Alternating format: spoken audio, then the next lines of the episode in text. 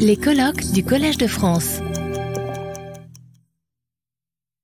J'ai le plaisir d'appeler au, pupitre ma collègue Claire Fredge, maîtresse de conférence euh, habilitée à diriger des recherches à l'Université Paris-Nanterre, pour une conférence intitulée Les sociétés algériennes et le monde 1900-1980. Claire.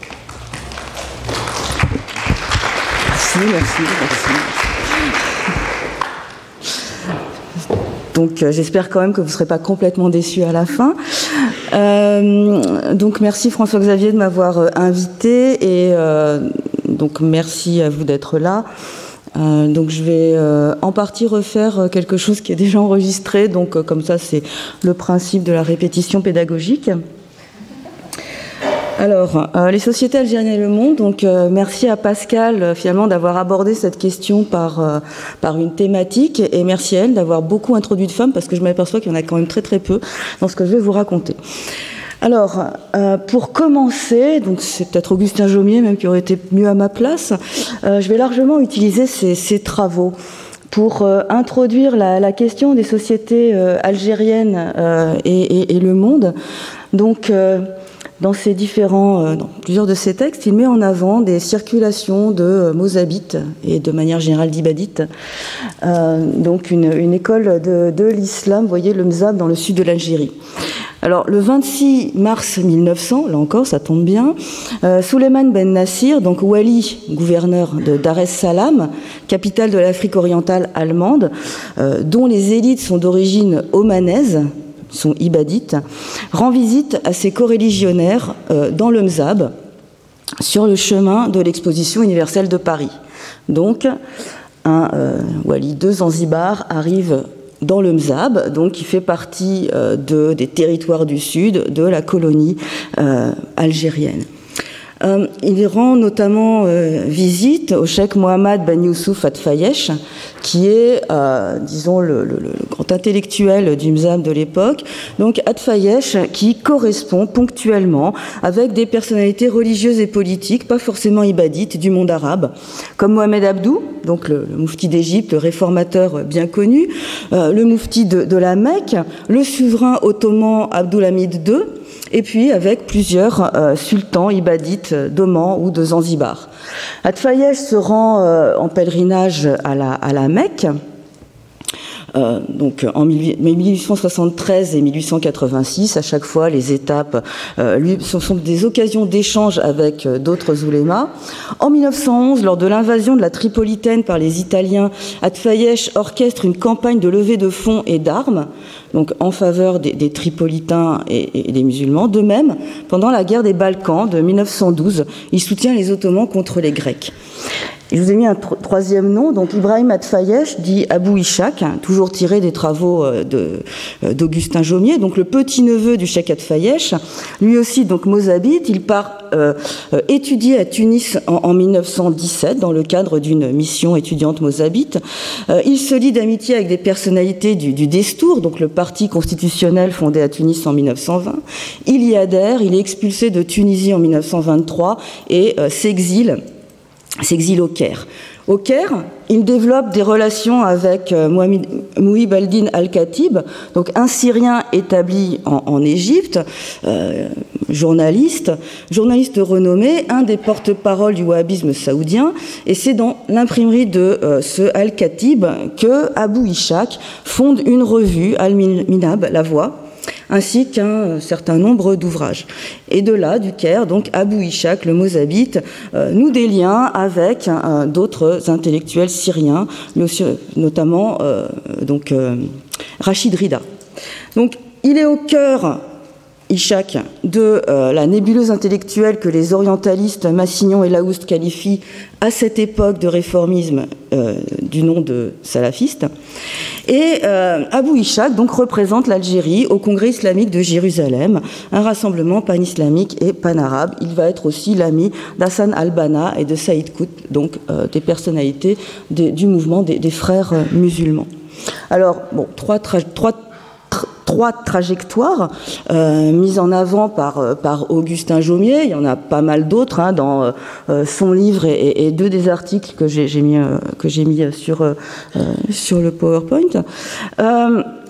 Donc, ces, trajectoires illustrent le fait que, euh, loin d'être coupée du monde, cette société mozabite, qui est souvent présentée comme, un isolat, suit avec attention, en tout cas ses élites, euh, les événements internationaux et euh, s'intéresse à un entourage maghrébin, africain, méditerranéen, ottoman. Donc cette manière par les marges qui n'en sont pas complètement, euh, de l'Algérie euh, colonisée, permet d'envisager l'histoire des sociétés algériennes par leur connexion à différentes échelles. Alors, j'ai choisi euh, d'intituler cette présentation Les sociétés algériennes, puisque finalement, ce, ce, pluriel est très facilement associé à un territoire qui recouvre donc l'Algérie actuelle, qui n'existe pas euh, comme tel quand la province ottomane d'Alger commence à être colonisée à partir de 1830. Donc le nord de l'Algérie est une province ottomane, comme vous le savez, qui est divisée en départements français en 1848, mais euh, le Mzab est effectivement annexé en 1882, Mzab qui n'a jamais fait partie de la euh, province ottomane.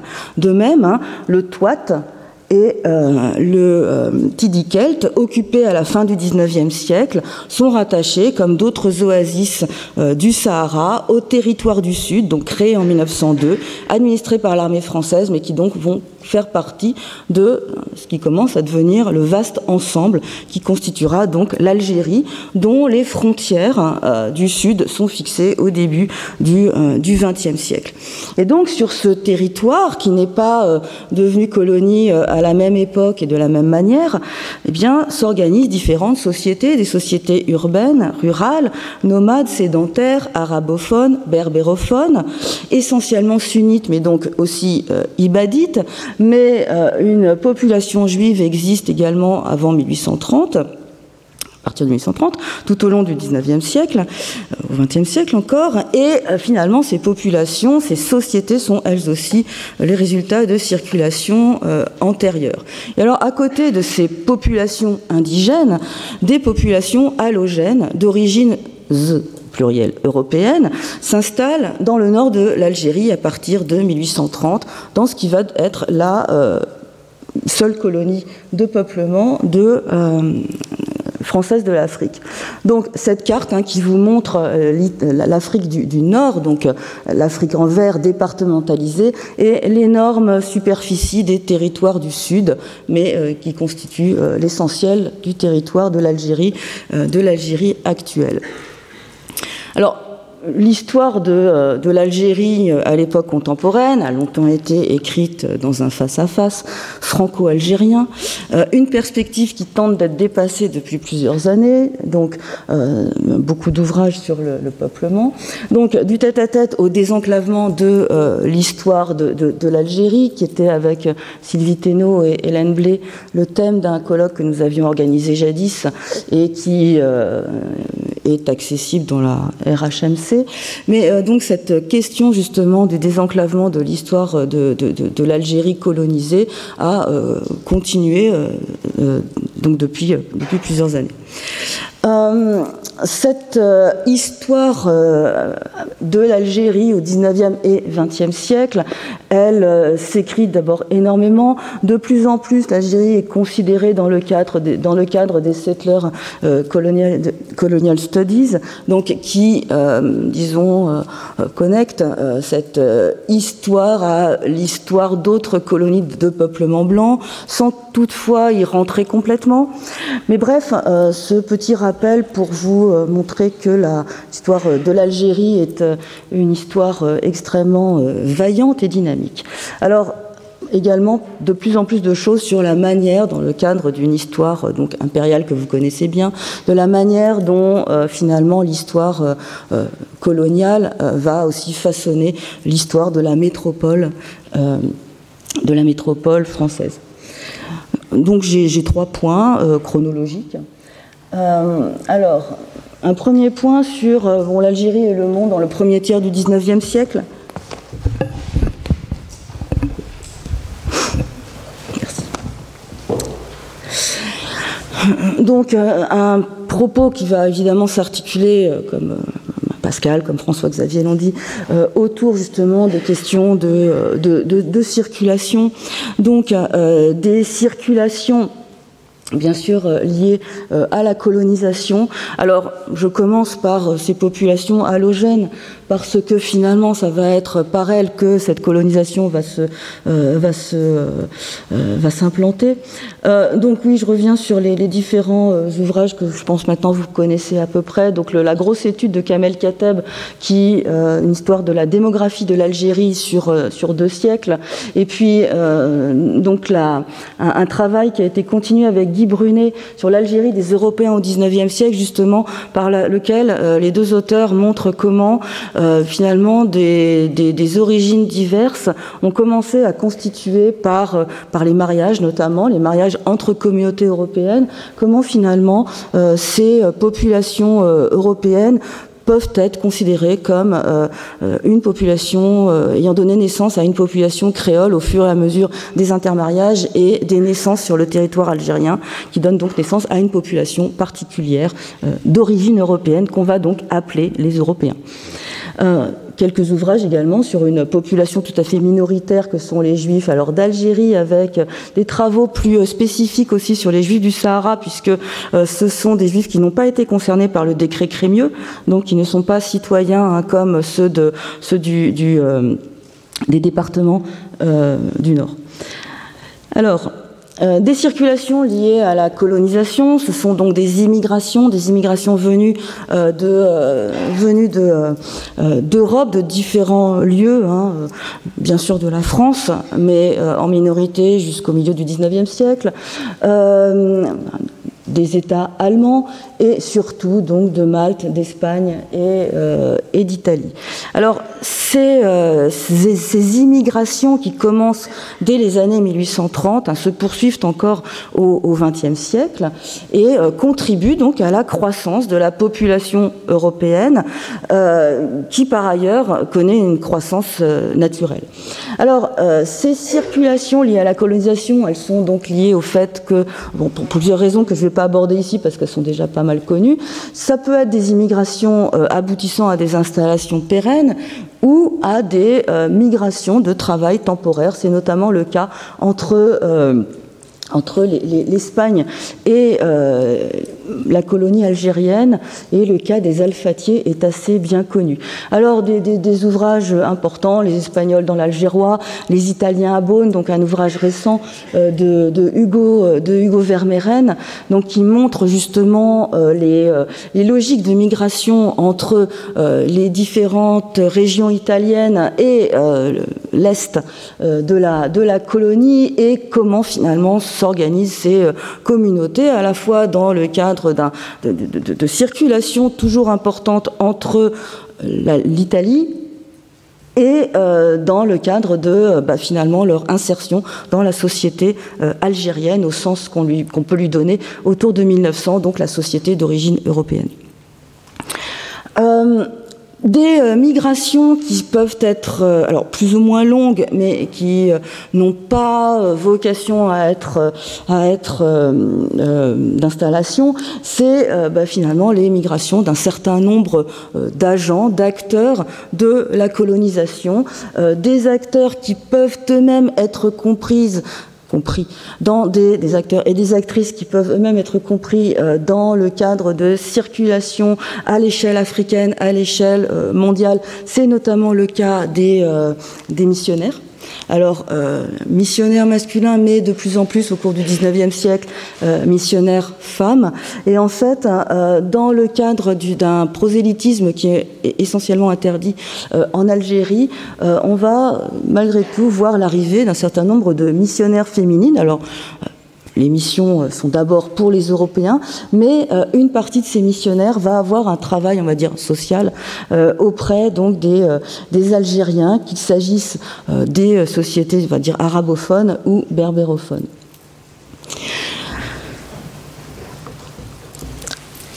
euh, par, la, par, l'histoire de l'Algérie, on peut euh, aussi voir un certain nombre de, migrations et d'émigrations euh, maghrébines, alors qui sont liées directement à la colonisation, même si certaines peuvent suivre des chemins antérieurs.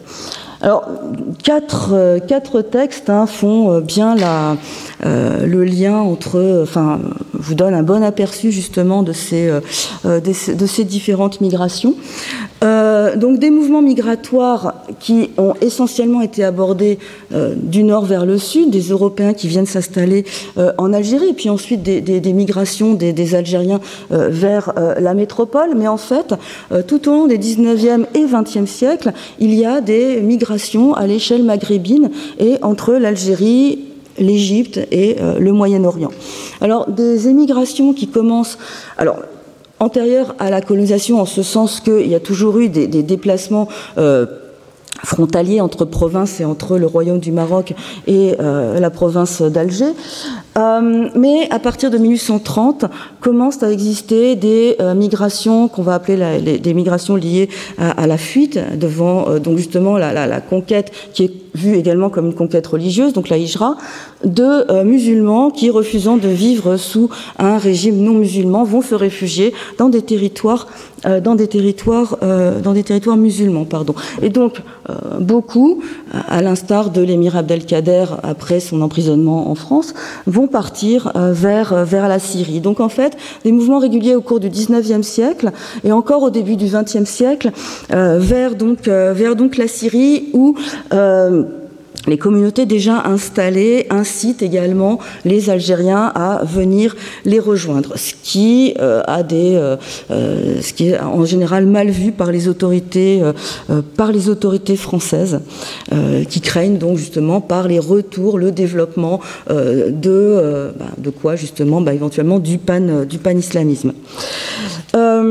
Alors, la grande, le dernier grand départ en direction de la Syrie, c'est ce qu'on a appelé l'exode de Tlemcen, alors qui est vraiment très bien expliqué par Charles, Robert Ageron, qui en fait replace le phénomène à la fois dans la perspective des autres euh, exodes pour des raisons, on va dire, religieuses, mais qui montre aussi à partir de l'écosystème de Tlemcen comment finalement il y a des raisons plus conjoncturelles. Par exemple, la loi de euh, la, crainte de l'application de la loi de, de, euh, de séparation de l'Église et de l'État, et puis également les recensements en vue de la possible conscription en, euh, en Algérie. Enfin, donc je ne vais pas insister, tout ça est parfaitement euh, bien, euh, bien décrit. Mais alors, vous avez d'autres types de, de migration, et notamment celles qui existent entre le Maroc et, et l'Algérie, qui fait l'objet d'un article de Mimoun Aziza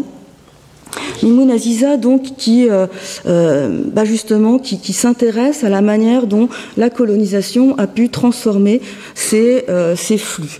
Et donc, il met en avant quatre types d'immigration. Donc, l'immigration de l'exil, hein, cette immigration pour cause de, de, foi, jusqu'en 1907, donc un, exil individuel ou par tribu entière. Ensuite, il parle donc des Algériens vers le Maroc, d'une immigration appelée, partir de 1907-1908 jusqu'en 1926, où en fait beaucoup d'Algériens sont appelés à jouer un rôle d'intermédiaire entre les occupants français et les Marocains, donc servir d'interprète, mais euh, aussi de greffier, d'instituteur, avec un nombre qui ne cesse d'augmenter à partir des années 20, une immigration favorisée, avec des Algériens devenus moins, indispensables pour l'interface. Euh, des, euh, des, tensions sur le marché du travail et qui finalement on arrive à une quatrième phase de ces migrations, l'immigration supportée à partir des années 40. Euh, Mais euh, ce que met également en avant Mimoun Aziza, ce sont les flux migratoires du Maroc vers l'Algérie qui commencent au milieu du 19e siècle. Euh, dans un premier temps, des mouvements saisonniers de travailleurs rifins, qui sont environ 20 000 hein, à la fin du 19e siècle, euh, venus travailler chez les colons en Algérie. Une partie s'installe en Algérie et ces flux ne cessent de grossir pour travailler, donc notamment dans, euh, dans l'agriculture et de plus en plus dans les chantiers, alors essentiellement d'abord en, en, Oranie. donc on estime hein, à l'heure des indépendances, que environ 350 000 Marocains vivent, vivent en Algérie. Donc, euh, par ces migrations de, personnes, finalement, euh, on voit comment, euh, en partie, les migrations qui sont des 19e et 20e siècles peuvent disons, s'associer à des circulations précoloniales, lesquelles se sont progressivement, progressivement transformées. Alors, ces circulations précoloniales, bah, je renvoie toujours à ces euh, ibadites qui, circulent, alors qui circulent pour des raisons religieuses, par exemple, euh, bon, vers, le, vers, vers la Mecque, mais qui, euh, en même temps, les, trajets durant très longtemps, ce sont aussi l'occasion de circulation, disons, qui permettent de visiter les centres, les mosquées, les centres de formation importants, en Tunisie, au Caire. Qui permettent également des échanges commerciaux, notamment de, livres. Et donc, ces circulations, disons, d'ouest en est, ne doivent pas faire, qui, se perpétuent. Et, je vous ai mis le, texte de la médecine traditionnelle dans le Constantinois, alors qui ne va pas être votre lecture de chevet, j'en suis bien consciente. Mais disons, c'est que Mohamed Salah Belgej essaye de retracer justement, entre autres, les acteurs donc, de cette médecine traditionnelle dans l'Est de l'Algérie. Et euh, il montre comment, bah, finalement, des herboristes, il en vient du, sud, du sud de l'Algérie, mais disons d'un Sahara qui peut aussi bien être euh, tunisien que libyen, euh, que donc, des, bédouins qui sont, qui, sont des, transporteurs d'herbes médicinales, que également on trouve des, herboristes qui parcourent le territoire algérien, mais sans s'interdire de passer les frontières vers la Tunisie, vers la Libye, voire ailleurs, et ce, dans le cadre toujours hein, du pèlerinage ou euh, de circulation euh, commerciale euh, variée. Et il montre hein, comment ces circulations continuent alors en se raréfiant de plus en plus, mais il en retrouve, hein, c'est une thèse de 1966, il en trouve encore après la Deuxième Guerre mondiale, tout en mettant bien l'accent que à partir de 1945, bon, les frontières, les contrôles aux frontières font que finalement ces déplacements deviennent de plus en plus difficiles.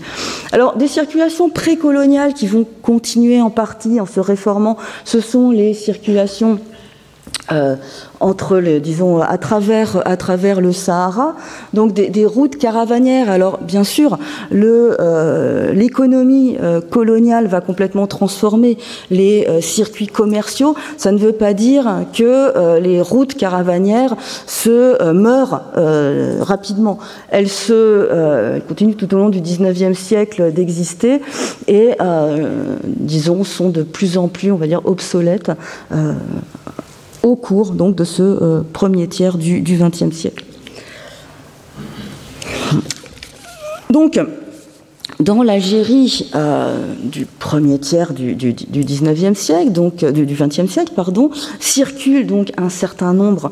Euh, donc, l'Algérie donc est un lieu de nombreuses circulations, bon, commerciales entre la France et sa colonie, mais des circulations commerciales, alors autres à l'échelle maghrébine ou à d'autres échelles, euh, des informations qui circulent donc dans le cadre de ces, euh, ces commerces et également donc euh, dans le cadre d'une presse, d'une presse arabophone ou francophone qui se, développe. Donc le livre d'Arthur Asseraf met, l'accent justement sur la manière dont les nouvelles arrivent en, arrivent en Algérie, comment les populations euh, musulmanes euh, sont, euh, peuvent être informées justement. Alors c'est pas seulement Arthur Azeraf qui en parle, mais enfin l'ouvrage est récent.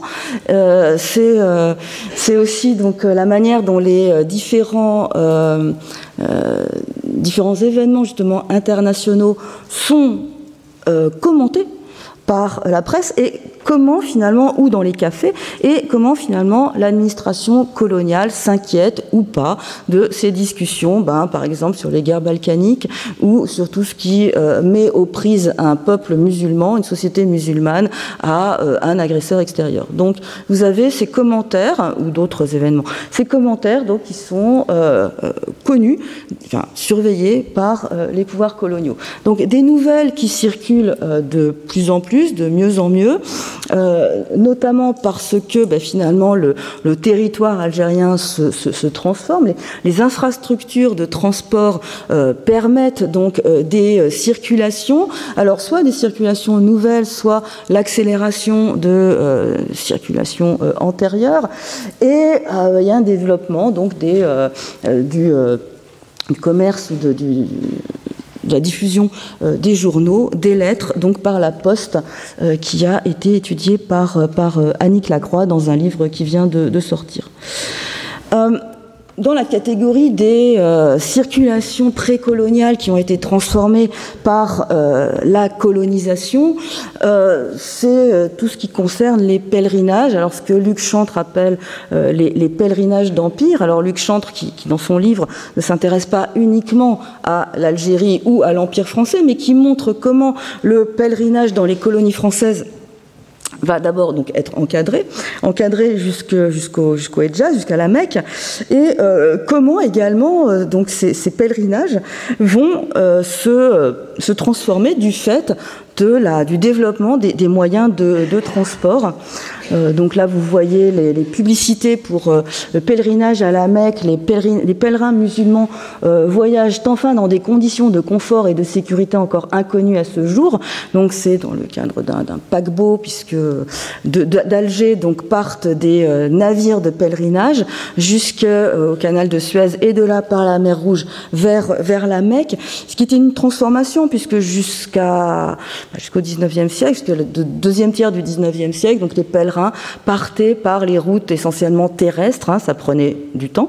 Euh, les, circuits aussi du pèlerinage sont transformés avec, euh, au cours des années 1920, la, manière dont finalement les pèlerins d'Afrique de l'Ouest sont enjoints, pas obligés, mais enfin enjoints de rejoindre la caravane euh, en Algérie et de là de partir en bateau vers, euh, la Mecque. Et vous voyez donc après 1945 une affiche pour le pèlerinage officiel de 1945, donc par avion. Alors, euh, je, vais aller plus vite euh, pour le reste.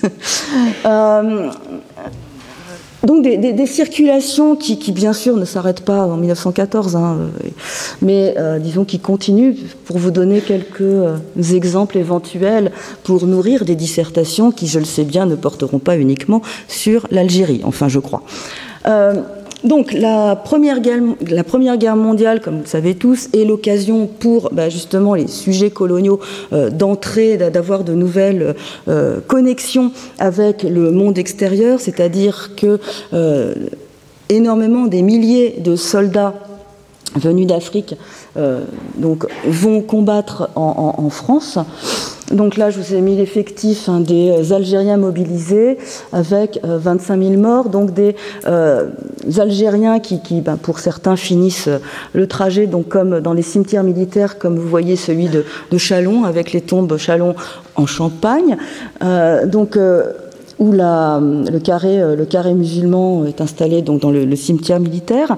Euh, D'autres, comme vous le savez également, hein, c'est la même chose pour toute une partie de ce que vous avez pu lire sur les, tirailleurs, les africains. D'autres rentrent avec éventuellement de euh, nouvelles revendications. Mais euh, tout ça, c'est plutôt Anthony Billon qui vous en fera part. Alors, je vous ai mis l'ouvrage de, Jean, de Jean-Yves Le Naour, Djihad, parce que, euh, justement, dans le cadre de cet intérêt d'une certaine élite algérienne pour euh, ce qui se passe dans le reste du monde musulman, dans le monde ottoman, s'est posé la question de quand la France entre en guerre contre l'Allemagne, l'Empire ottoman étant allié de l'Allemagne, si finalement les Algériens n'allaient pas céder aux sirènes de euh, ben justement du panislamisme qui est euh, euh, alors prôné avec d'autres choses par le sultan ottoman. Alors on, voit hein, qu'il y a quelques tentatives de la part de l'Allemagne de développer une communication autour de ce thème, mais qui en fait n'a pas, un écho particulier. Alors, la guerre, l'après-guerre, euh, ça va être euh, donc non seulement la guerre, l'occasion, enfin, l'occasion de euh, partir comme, comme combattant, mais également comme, comme travailleur. Et alors, en 1918-1919 une démobilisation difficile des travailleurs coloniaux, où en gros on essaye de, les dégager pour que euh, les soldats revenus du front retrouvent du travail. Mais ce qu'on voit dans le cas des, euh, travailleurs, euh, des travailleurs algériens, c'est que les départs qui avaient commencé assez faiblement avant 1914, qui, euh, qui augmenté pendant la Première Guerre mondiale, vont euh, véritablement commencer à s'accélérer à partir de 1920. Donc, voilà les, chiffres. Et euh, ce que met également en avant Emmanuel Blanchard dans sa synthèse sur l'histoire de l'immigration algérienne. Donc des travailleurs algériens qui vont être embauchés dans, dans les champs comme dans différentes, différentes usines ou atelier. Et alors, justement, c'est euh, ce, nouveau monde de, la, de, l'après-Première Guerre mondiale euh, qui est quand même marqué par euh, des circulations augmentées. Vous avez de plus en plus d'Algériens, finalement, qui circulent, qui déjà vont, travailler, vont travailler en France. Pose la question des euh, circulations et des politisations. Alors des politisations qui, euh, peuvent se voir ben, justement de... Euh, de, différentes, de différentes manières. Alors, depuis l'Algérie, où euh, finalement, après euh, un monde qui est marqué par la, révolution bolchevique de 1917, le développement du Parti communiste à partir de 1920, finalement, un Parti communiste qui euh, met en avant le droit des colonisés, le droit des colonisés. Donc, finalement, comment s'organise la gauche en Algérie? Alors, Claire Marinover a surtout parlé de la SFIO, mais la question se pose également pour le, le Parti communiste. Comment finalement les Européens d'Algérie vont accepter cette cette clause, des, euh, cette clause donc, euh, de, l'international euh, communiste. Donc se, pose cette, question des meetings communistes qui ont lieu donc en, France plus qu'en Algérie puisque c'est quand même ce sont quand même des, réunions très très surveillées et puis avec toujours cette, cette question du positionnement des Européens face à la question de la de la, de la colonisation.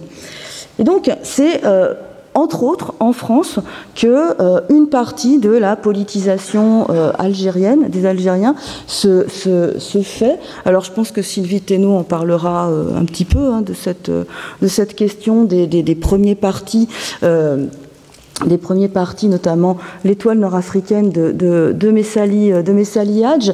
Et euh, donc le, dictionnaire du Métron vous donne quelques exemples justement de ces, euh, circulations qui finalement préparent permettent de, disons, un nouveau rapport à la politique, au monde.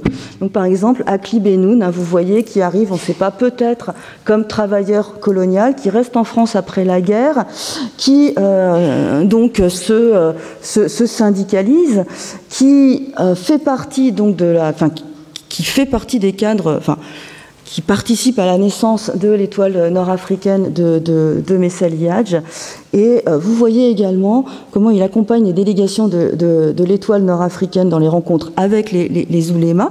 Donc euh, des, euh, finalement des, des, des, courants qui eux-mêmes se discutent entre eux. Hein. C'est difficile de dire d'un côté vous avez les oulémas, c'est le réformisme musulman, de l'autre vous avez Messaliadj, c'est le proto-nationalisme. En fait, tous ces gens se, se, se, se parlent. Euh, un militant donc de l'étoile nord-africaine donc euh, lisant le journal me voyez donc El Ouma donc la nation enfin la communauté en, français un, journal donc en, français. Et là encore un, parcours un parcours de, militants donc entre à la fois des, mouvements euh, algériens et le et le parti communiste. Bon j'avais mis cette image de la famille Messali pour voir aussi que les circulations, elles amenaient aussi à des, à mixités, euh, notamment donc euh, famille euh, mixte, celle de Messali Hadj, donc qui épouse Émilie Buscan. Donc voilà, un, un, exemple donc d'hybridation. et en plus donc de ces circulations entre alors l'Algérie la France, les partis euh, qui sont à la fois en France et en Algérie, et par-dessus, avec justement la question du communisme, la, réflexion autour de ce que doit être, ou ne doit pas être justement la colonisation, eh bien, la politisation des, euh, des Algériens passe aussi par un autre canal. Donc, davantage entre l'Algérie et le Moyen-Orient, c'est la question du réformisme musulman donc, qui est particulièrement porté euh, en Algérie par Abdelhamid Ben Badis et l'association des, euh, des oulémas algériens. Donc euh, Ben Badis qui fonde en mai 1931 cette association donc, qui est la, la principale association du courant réformiste en, Algérie jusque dans, les, années 50. Donc c'est un courant qui a été particulièrement bien étudié par, Charlotte Coureil, sur lequel je reviendrai parce qu'elle elle décloisonne, elle aussi, elle désenclave l'histoire de l'Algérie et elle passe, ne s'intéresse pas uniquement à l'histoire de l'Algérie colonisée, mais également de l'Algérie indépendante et montre finalement comment cette association s'est adaptée dans l'Algérie indépendante. Mais enfin, dans les années 30, euh, l'association des oulémas euh, musulmans d'Algérie euh, anime, donc coordonne, anime un important réseau d'écoles libres arabophones pour, euh, euh, disons, en concurrence avec, euh, avec l'école française, mais, disons, une école arabophone qui ne serait pas uniquement l'école coranique.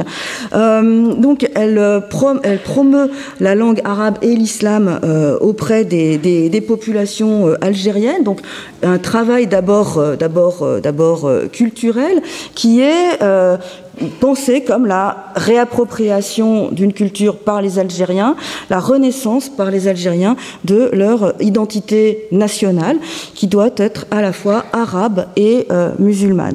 Alors, euh, justement, la L'intérêt de cette, association, c'est alors donc qui, naît hein, dans le cadre d'un mouvement plus vaste euh, né au, Moyen-Orient au cours du XIXe siècle, qui est à la fois la Nada, la Renaissance arabe, et l'Islam, la réforme musulmane.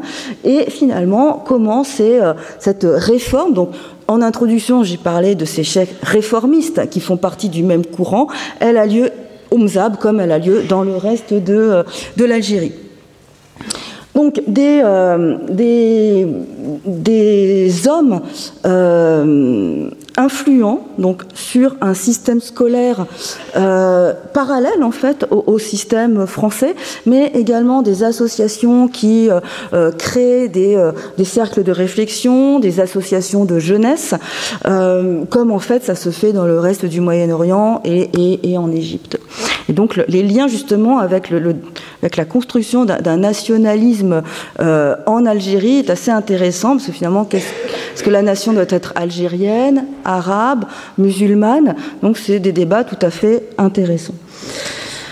Et puis, vous avez donc euh, autre idée, puisque j'ai mentionné la, la, population juive comme étant un élément des, euh, sociétés algériennes, alors euh, qui peut avoir ses propres connexions alors notamment à travers le Maghreb, euh, voire à travers le Sahara, hein, puisqu'on trouve quelques commerçants juifs à Tombouctou au XIXe siècle, euh, du Maghreb. Donc euh, se pose finalement la question de l'influence que peuvent avoir différentes idéologies, par exemple le sionisme. Alors je l'ai mis après le Moyen-Orient, mais c'est pas complètement, c'est pas complètement justifié puisque le sionisme vient plutôt d'Europe.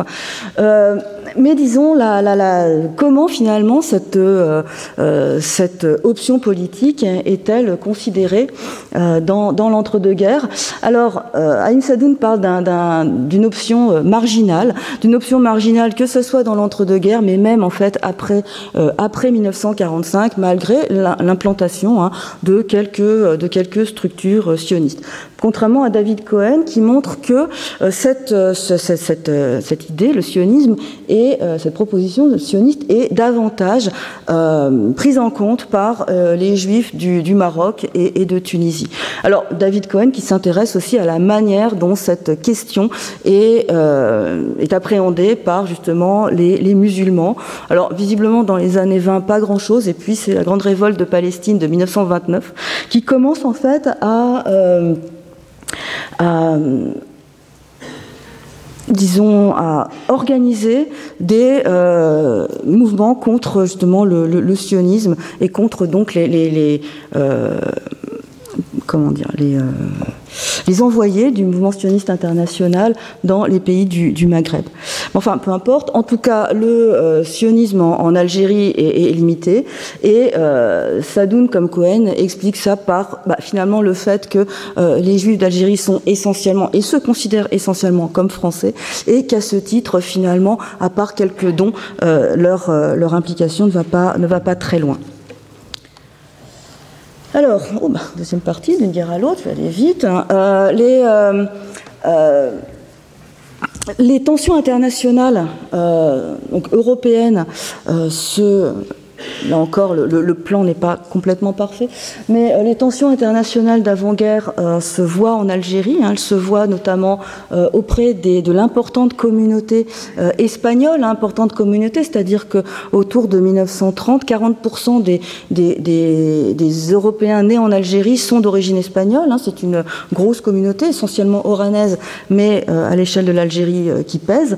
Et donc Anne Dulphy a montré comment, les, comment ces euh, comment la guerre civile suscite en Algérie, particulièrement en Oranie, une véritable polarisation sociopolitique euh, dans, euh, différentes, villes.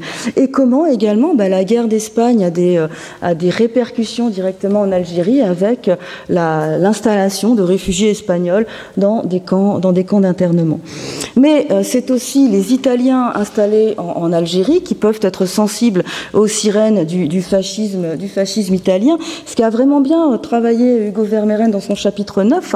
Donc finalement, euh, une citadelle du fascisme en Algérie. Alors point d'interrogation parce qu'il montre comment il y a des envoyés euh, italiens qui viennent faire l'article donc dans les villes euh, du, euh, de l'Est algérien, comment vous pouvez avoir des gens qui sont euh, sensibilisés à ces choses et comment finalement ce, ce, fascisme italien peine à prendre? Mais donc je vous ai mis cet extrait parce qu'il m'a semblé très intéressant, qui était donc la, le, lien entre la, la, campagne d'Éthiopie, donc 1935-36, la propagande italienne et les moyens de toucher finalement un maximum de gens, et notamment d'essayer finalement d'intégrer les euh, musulmans d'Algérie euh, dans cette propagande, donc au nom de, la lutte contre, contre le, colonialisme, avec donc la diffusion d'émissions arabophones dans Radio Bari et euh, le financement de voyages en Italie euh, pour des notables, des notables algériens.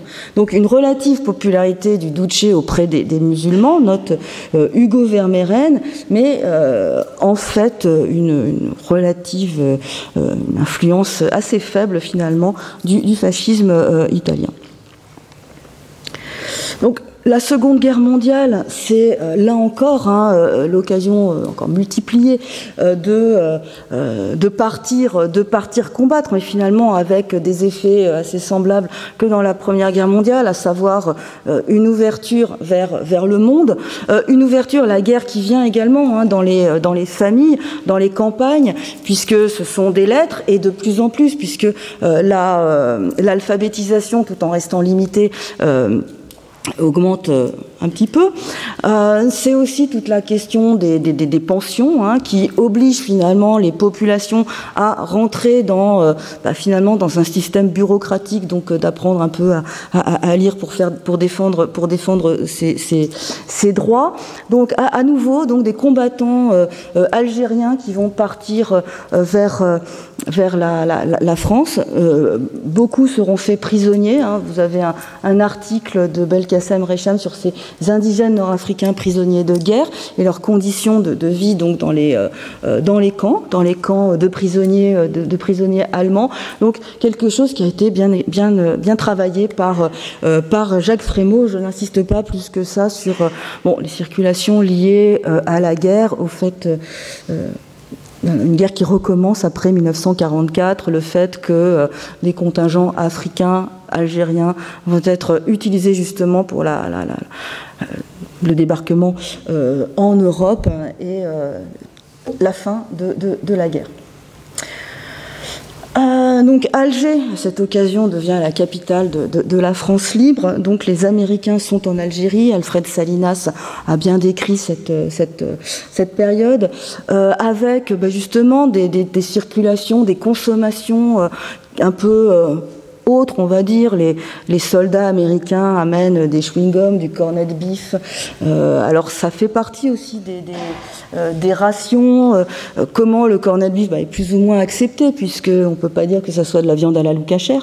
Mais euh, en tout cas, donc de, nouvelles, de nouvelles habitudes avec cette population, alors pas appelée à s'implanter longtemps, mais enfin cette population qui arrive également en, Algérie. Après 1945, donc le, donc les, soldats euh, nord-africains vont se retrouver dans le corps expéditionnaire d'Extrême-Orient. Les circulations entre l'Algérie et la métropole continuent, que ce soit dans le cadre d'une émigration de travail euh, ou dans le cadre d'une migration euh, pour aller à l'université. Vous avez de plus en plus d'étudiants algériens à la fois en Algérie et en, en France. Le développement des médias de masse aussi qui permet euh, autre chose, donc le développement de la, de la radio, du cinéma, et avec, donc, à partir d'un article intéressant de Sébastien Denis, la manière dont les autorités coloniales vont recommencer à faire très attention à ce qui arrive de l'extérieur. Donc là, c'est la Voix des Arabes, donc la radio euh, fondée par Nasser en 1953, qui euh, est présentée comme spécialement suivie par tous les éléments séparatistes ou nationalistes. Donc en gros, c'est le PPA et le Euh, dont, elle exalte dangereusement les sentiments anti-français. Mais en fait, ce que met en avant ce texte, ce rapport du, du préfet de Constantine, c'est que euh, donc, de nombreuses émissions radiophoniques en arabe, les films égyptiens amènent donc ces jeunes, pas forcément euh, euh, militants, à considérer l'Égypte et le, Moyen-Orient comme leur véritable patrie spirituelle.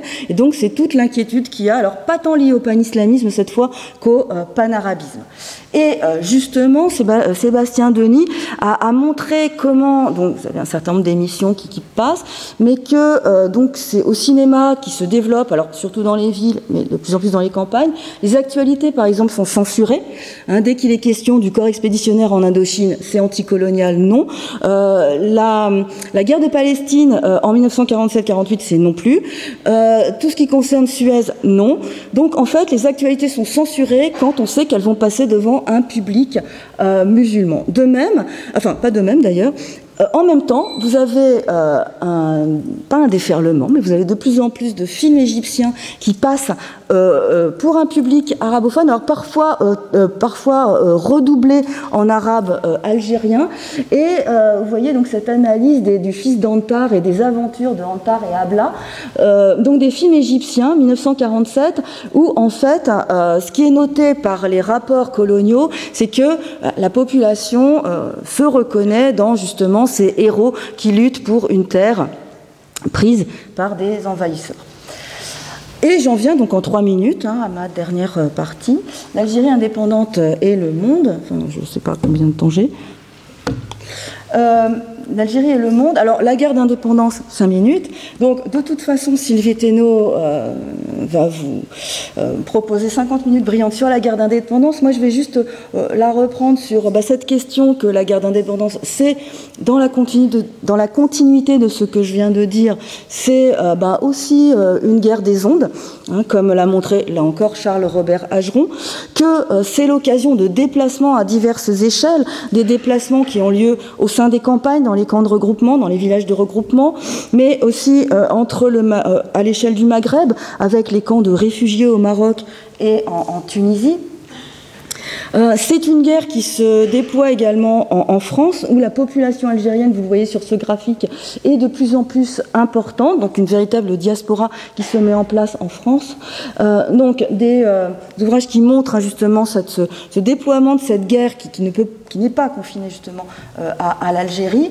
Et puis donc après 1962, le temps des transitions et des coopérations. Alors des coopérations, un thème qui, qui s'est beaucoup développé ces 10-20 dernières années, donc avec de très nombreux témoignages de coopérants, alors pas seulement sur l'Algérie, hein, également dans le reste, sur le reste de l'Afrique. Mais Catherine Simon, justement, a écrit un livre intéressant, L'Algérie des pieds rouges, où elle montre dans, dans les années 62-65 ce, ce, bouillonnement qui, que, de, que provoque l'Algérie avec énormément de gens qui, qui, qui viennent y travailler. Ben, en fait, tout simplement pour faire fonctionner les structures d'un État dont euh, les, euh, les, fonctionnaires sont, sont, sont, partis, hein, les acteurs sont partis largement. Et euh, un certain nombre de travaux justement concernent cette coopération, enfin, la mise en place d'une coopération euh, plus institutionnalisée entre l'État algérien et euh, les autres États. Donc un article récent de Karim Mamas qui montre justement que contrairement à pas mal d'autres pays africains, la, coopération est tout azimut, c'est-à-dire que d'un côté et très vite dès 1962, l'Algérie a demandé à la France une coopération euh, militaire. Et là, ce qui est intéressant, c'est la différence entre les différents différents euh, partis au sein de, l'armée euh, algérienne.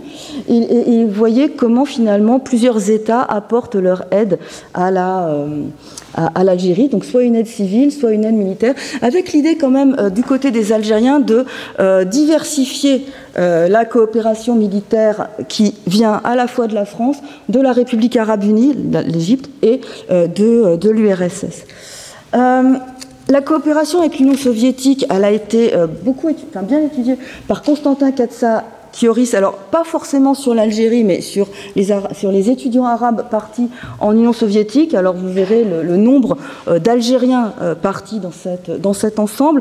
Et Katsakioris euh, met en, avant en fait euh, l'importance que cette coopération a eue justement pour la euh, formation d'un certain nombre de cadres, notamment dans, le domaine des hydrocarbures, avec en retour les soviétiques qui fondent à, Boumerdef le centre africain des hydrocarbures bon, et du textile. Mais il s'agit en fait surtout de former des, des, ingénieurs qui ensuite en fait vont être employés par la Sonatrach, donc la société qui exploite les hydrocarbures en Algérie et en fait euh, qui est donc nationalisé en 71 et qui permet en fait de se passer des euh, cadres étrangers donc ils ont été remplacés par des cadres euh, par des cadres euh, algériens. Et euh, donc l'Algérie dans le monde, c'est un pays qui, vous le dira Sylvie également, a des ambitions euh, géopolitiques et diplomatiques, en tout cas à l'échelle euh, de, euh, de l'Afrique. C'est un pays qui se veut la capitale de la révolution et qui va accueillir le festival panafricain de, de, 1969, ce qui a été euh, bien raconté dans les mémoires d'Hélène euh, Moktefi.